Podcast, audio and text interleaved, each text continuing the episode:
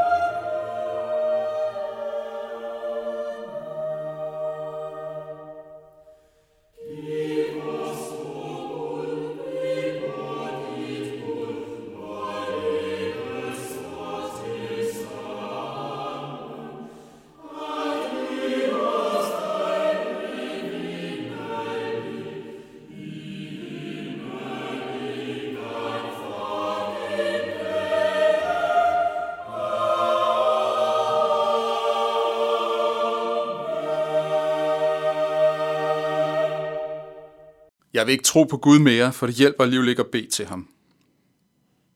Sådan sagde en dreng, som gik i 0. klasse. Og vi kender det, tror jeg.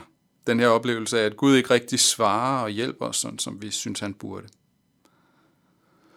Måske har vi også gjort den modsatte erfaring. Andre tidspunkter i livet, hvor, hvor vi tænker, hold op, nu får jeg virkelig mere, end jeg fortjener. Gud lader ting ske, som er meget bedre, end jeg havde turet håbe på. Det er så underligt dobbelt med Gud. Nogle gange giver han mere, end vi kunne forestille os. Andre gange er han ualmindeligt sløv i optrækket til at give os bare det mindste. Sådan virker det i hvert fald. I Johannes evangelie kapitel 6 kan vi læse om, hvordan Jesus mætter 5.000 mennesker med to brød og fem fisk. Og, folk bliver begejstrede og vil gøre Jesus til konge. Fordi selvfølgelig, sådan en konge skal vi have. Og så forsvinder Jesus. De giver sig til at lede efter ham, og, og da de finder ham, så er Jesus ikke ligefrem venlig og imødekommende. I leder ikke efter mig, fordi I fik tegn at se, men fordi I fik brød at spise og blev mætte, siger han til, til dem. Jeg har slet ikke forstået, hvem jeg er, i er kun interesseret i mig for at få fyldt maven. Det skal I ikke. Arbejd ikke for den mad, som forgår, siger Jesus, men for den mad, som består til evigt liv. I skal ikke tænke på jeres egne behov på den måde. Det er noget mærkeligt noget. Hvad, hvad er Jesus i gang med her? Folk er lige blevet, blevet vilde med ham og parat til at lægge deres liv i hans hånd og gøre ham til konge, og så forsvinder han fra alle mulighederne. Da folk så endelig finder ham igen, så øh, sviner han til. Tror du ikke, du trænger til en ny PR-chef, Jesus? Jeg er ret sikker på, at Jesus ved, hvad han gør. Og jeg tror måske, der kan være lidt af det samme på spil for os i dag. når vi oplever den her underlige dobbelthed, hvor Gud giver og tager og ikke er til at blive klog på. Jesus vil os noget mere end bare at stille vores sult. Arbejde ikke for den mad, der forgår, men for den mad, som består til evigt liv. Han vil mere end bare give brød. Gud vil være mere end bare en lampeånd eller en ønskeautomat, som opfylder vores ønsker. Hvad er det her mere? Hvad er den mad, der består til evigt liv for noget? Jesus kommer lidt ind på det senere i samtalen. Jeg er livets brød, siger han. Den, der kommer til mig, skal ikke sulte, og den, der tror på mig, skal aldrig tørste. Det handler om ham selv. Relationen til ham. Gud vil ikke bare give os brød. Han vil være vores brød. For noget tid siden hørte jeg om en kæmpestor undersøgelse, som man har lavet på øh, Universitetet Harvard i USA. Målet var at undersøge, hvad der skaber et lykkeligt liv. Vi tænker ofte, at lykken er noget med at blive rig og berømt og sådan noget. Få alt det, vi går og drømmer om. Den her undersøgelse vil så finde ud af, hvad er det, der i virkeligheden gør en forskel. Hvordan, hvordan ser det her ud over et helt liv? Man har fulgt 724 mænd igennem mere end 75 år. Interviewet dem igen og igen, lavet taget blodprøver, lavet hjernescanninger, alt muligt har man undersøgt. Og, øh, og undersøgelsen er stadig aktiv, kører stadig. Man startede med to grupper øh, mennesker. En gruppe fra toppen og en gruppe fra bunden af det amerikanske samfund. Og alle de her mennesker har selvfølgelig haft forskellige livsforløb. Nogle er startet på bunden og har ligesom arbejdet sig op. Andre har taget turen den modsatte vej. Den her store undersøgelse har en skarp og entydig konklusion. Det er de gode relationer, som gør os gladere og raskere. Lykken handler slet ikke om rigdom eller berømmelse. Men gode sociale relationer er det vigtigste for et sundt og lykkeligt liv. Gode relationer. Ikke nødvendigvis mange relationer, bare de er gode. Det er kvaliteten, det handler om kvaliteten af relationerne, beskytter både vores krop og vores hjerne. Man kan simpelthen måle rent fysisk, hvor vigtigt det er for os at have gode relationer. Hvis vi prøver at overføre den her undersøgelse på vores forhold til Gud, så viser den os jo, at, øh, at Jesus har gang i noget af det rigtige. Han havde ikke brug for en ny PR-rådgiver.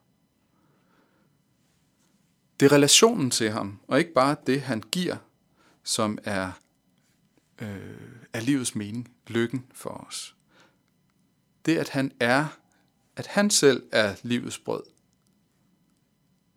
det er langt vigtigere, end at vi får alt, hvad vi kunne ønske os og går og peger på.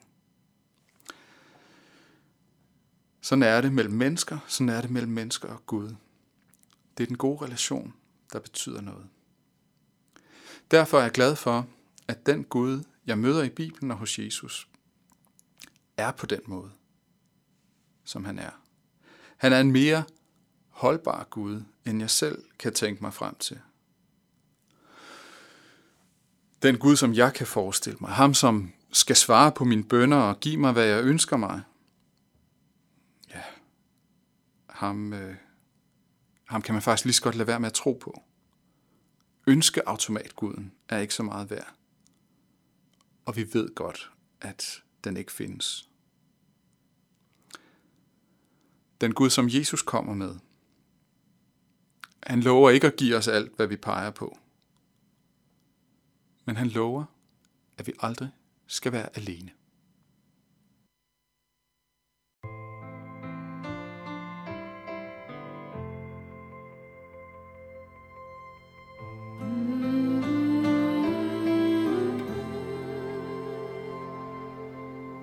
Se det Guds lam, som bærer verdens synd, død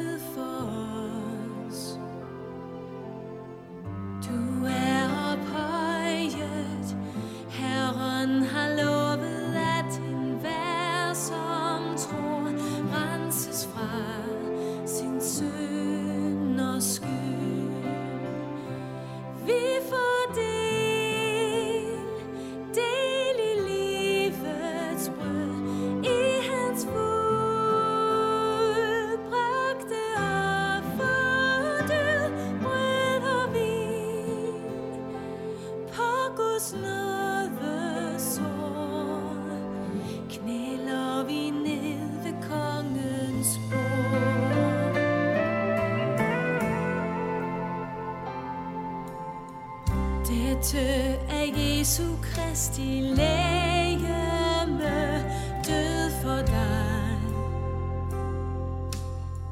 Tag det og spis det, knus for vores synd, hans død har bragt.